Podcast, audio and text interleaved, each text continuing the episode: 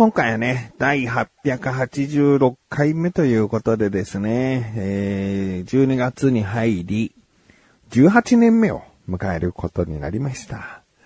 えー、まだね、そんな霧のいい数字じゃないので、まあ、20年目とかになるとね、芸歴20年とか言うとね、そこそこ、こう、ベテランの芸人さんを想像するように20年やってこれたことというのは、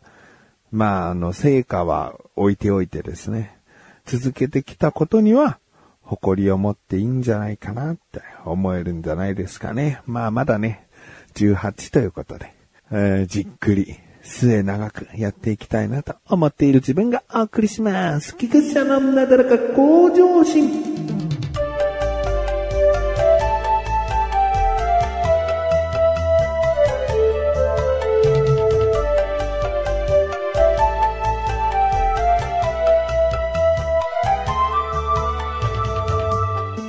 回の話、まあ、親バカな部分ももちろんあるんだけれども、うちの兄弟、すげえ仲いいっていう。あの、これが微笑ましいっていう話なんですよ。兄弟ってもちろんあの息子の二人ね、えー、中学3年の息子と小学5年生の息子二人が、ここ最近ぐっと仲良くてですね、えー、長男が言うには、もう本当に最近またなんかすごい仲良しになったみたいな。でも親の目から見ると別に仲悪い時期なんか一切なくて、うん、そこそこ仲いいのがぐっとさらにまた仲が良くなった。うん。まあ、長男は今受験生なんで、基本的には部屋に入って勉強したり、まあ、息抜きでスマホをずっとあのリビングで見てたりとか、そんな過ごし方なんだけど、次男は基本ゲームなんですね。うん、もう勉強、宿題をやり終わったらもう残りの時間ほぼゲームとスマホで見る YouTube に費やすと。うん、もう YouTube 見ながらゲームが基本スタイルですね。うん、ある意味こう、あの、3DS みたいな、下はスマホで上はゲームみたいな、えー、状態をずっとやってますね。これあれですか？あの、ゲームやらせすぎっていう、あの、昭和な考えの方いますか？うん、まあ、うちは基本的にゲームやりすぎ、やらせすぎだとは思う。うん、でも、学校でいい点数取ってきちゃったら何も言えないっしょ。それで勉強ができないとかね、忘れ物が多い、学校での態度が良くないとかね、えー、そんなことであれば、まあゲームちょっと控えて、そっち別のことにね、費やせよって思うけど、いや、勉強できちゃうんでね。今日も理科のテスト100点で裏も150点満点だったもんね。うーん、その後ずーっとゲームやってても文句言えないよね。うん。まあ、目が悪くなるとかね。うん、コミュニケーションとして、こう、家族のいるところでね、ずっとゲームやってたからコミュニケーション取れないじゃないかとかね、そういった、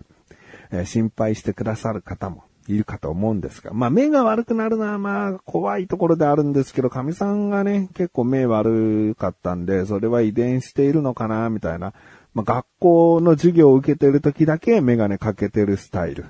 ですね。うん、だから日常ではかけてない。ゲームやる時もかけてはないんだけど。うん、まあそれぐらいですね。えー、あとは、コミュニケーションですか？えー、十分実は取れてるんですよね。なんかゲームでね、今プログラミングソフトみたいのもあるわけですよ。で、こういうゲーム作ったとか、パパどういうゲーム作ってほしいって聞かれると、そのプログラミングゲームでゲーム作ったりするんですよ。で、できたっつって店に来て、で、ここもちょっとこうした方がいいんじゃない？まあ、表面側はもうほぼ完璧にできてるけど、ゲームのシステム、ゲーム性として、うん、こういう動きとかしたら、すごくこう待ってる間、プレイする人はつまらないんじゃない？とか言って、なんか 僕も 口出しをしちゃうわけですね。そうするとちょっと、ちょっとだけふてくされるけど、なんとかしようみたいな感じで、また自分でこうカチャカチャゲームしだすんだけど、あの、まあ、他にもマリオメーカーとかさ、それもある意味プログラミングみたいなもんで、その、いかに、こう、爽快なステージを作るかとかね、謎解き要素を多く含んだステージを作るかとかね、タイムアタックするコースを作るとか、いろいろなバリエーションがある中で、えー、一つのテーマを持ってステージを作ったりしてるわけ。だからなんかね、まあ、ゲームといっても今やもう、なんかピコピコピコピコやって、もう、なんか洗脳されたかように画面見つめてじーってやってるわけじゃなくて、うん、いろいろやっぱ考えて自分で作ってっていうソフトもかなり多くなってきてるんでね。うん。だからまあ、自分の好きなゲームの中にそういったプログラミングができるゲームだったり、マリオメーカーだったり、まああとはドラケーシリーズだったりとか、スマブラとかね、そういうものもやってるんだけど、まあそういうことをしてるんでね。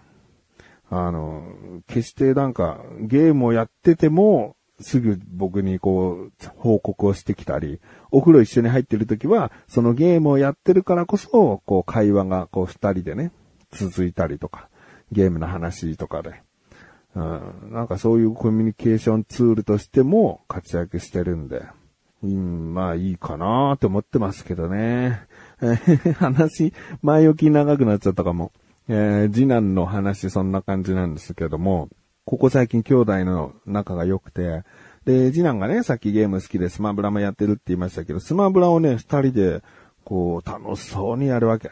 でさ、中3と小学5年生って、そこそこ年齢離れてるじゃん。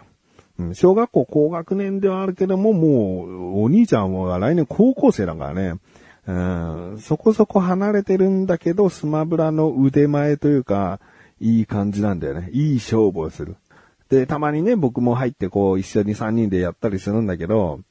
うん、まあ、総合結果的に僕が一番下手ですね。うん。なんか結構ハンデとかをもらいつつ、うん、たまに1位、基本2位ぐらいの、ハンデをもらった上でね。だからハンデなくて、もうバチバチに、もうそれぞれが得意なキャラとかやったら、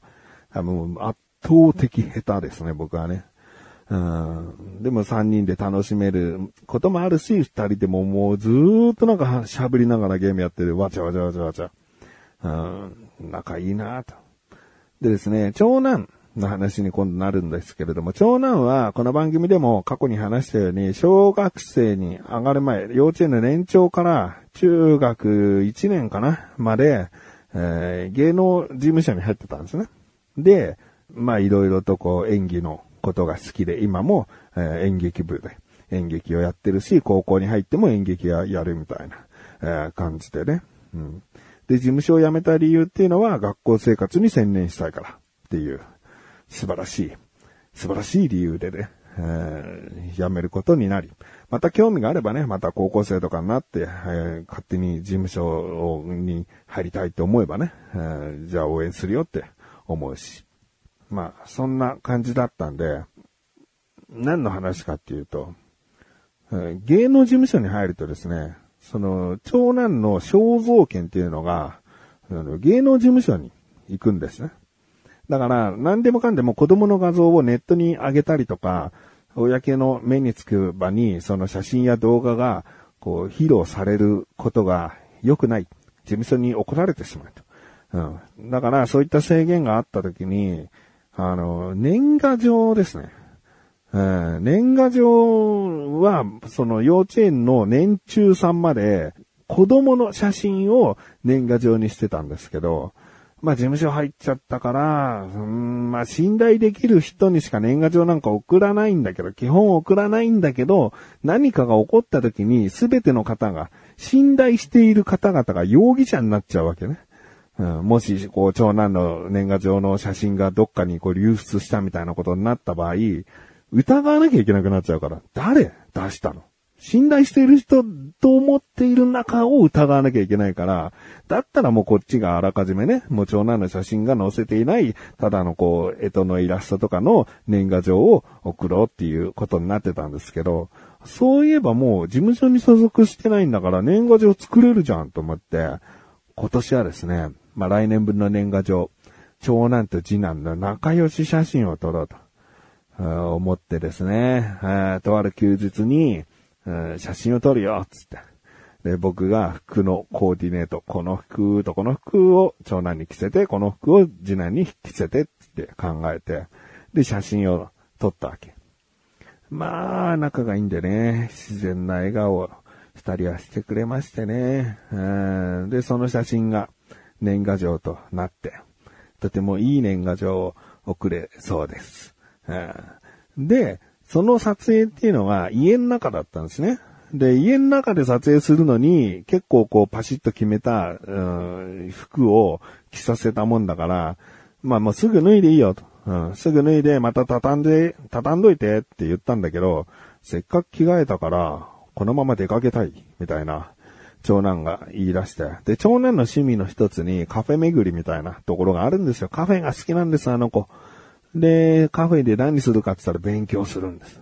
気分変えてね、カフェでコーヒーとか頼んで、えーサンドイッチとかなんかそういったものも頼みつつ、勉強するのが結構好きなんですよ。うん、カフェ巡り、一人カフェ巡りが好きな子で。で、せっかくだからもうどっか行きたいとか言って。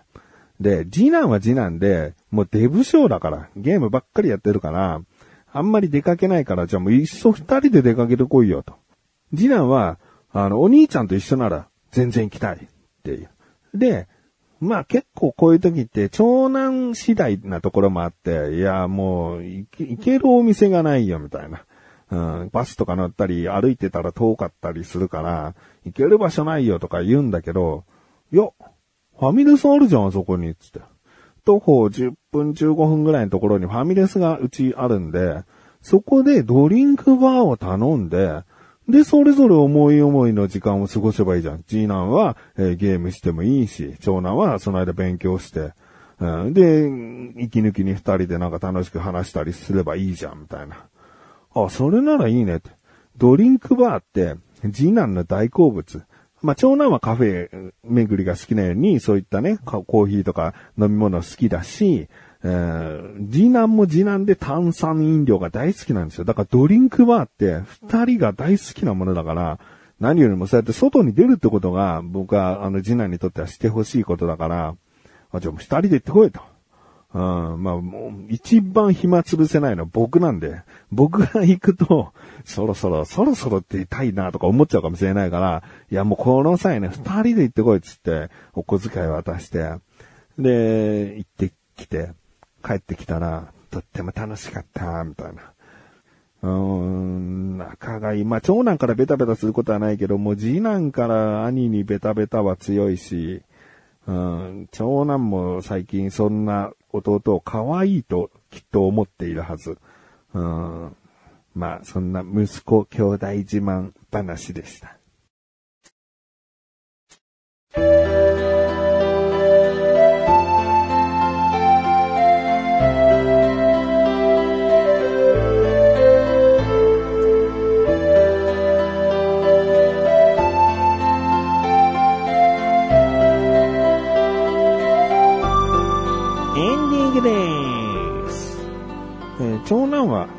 生で、え、受験は大丈夫なのかと。あ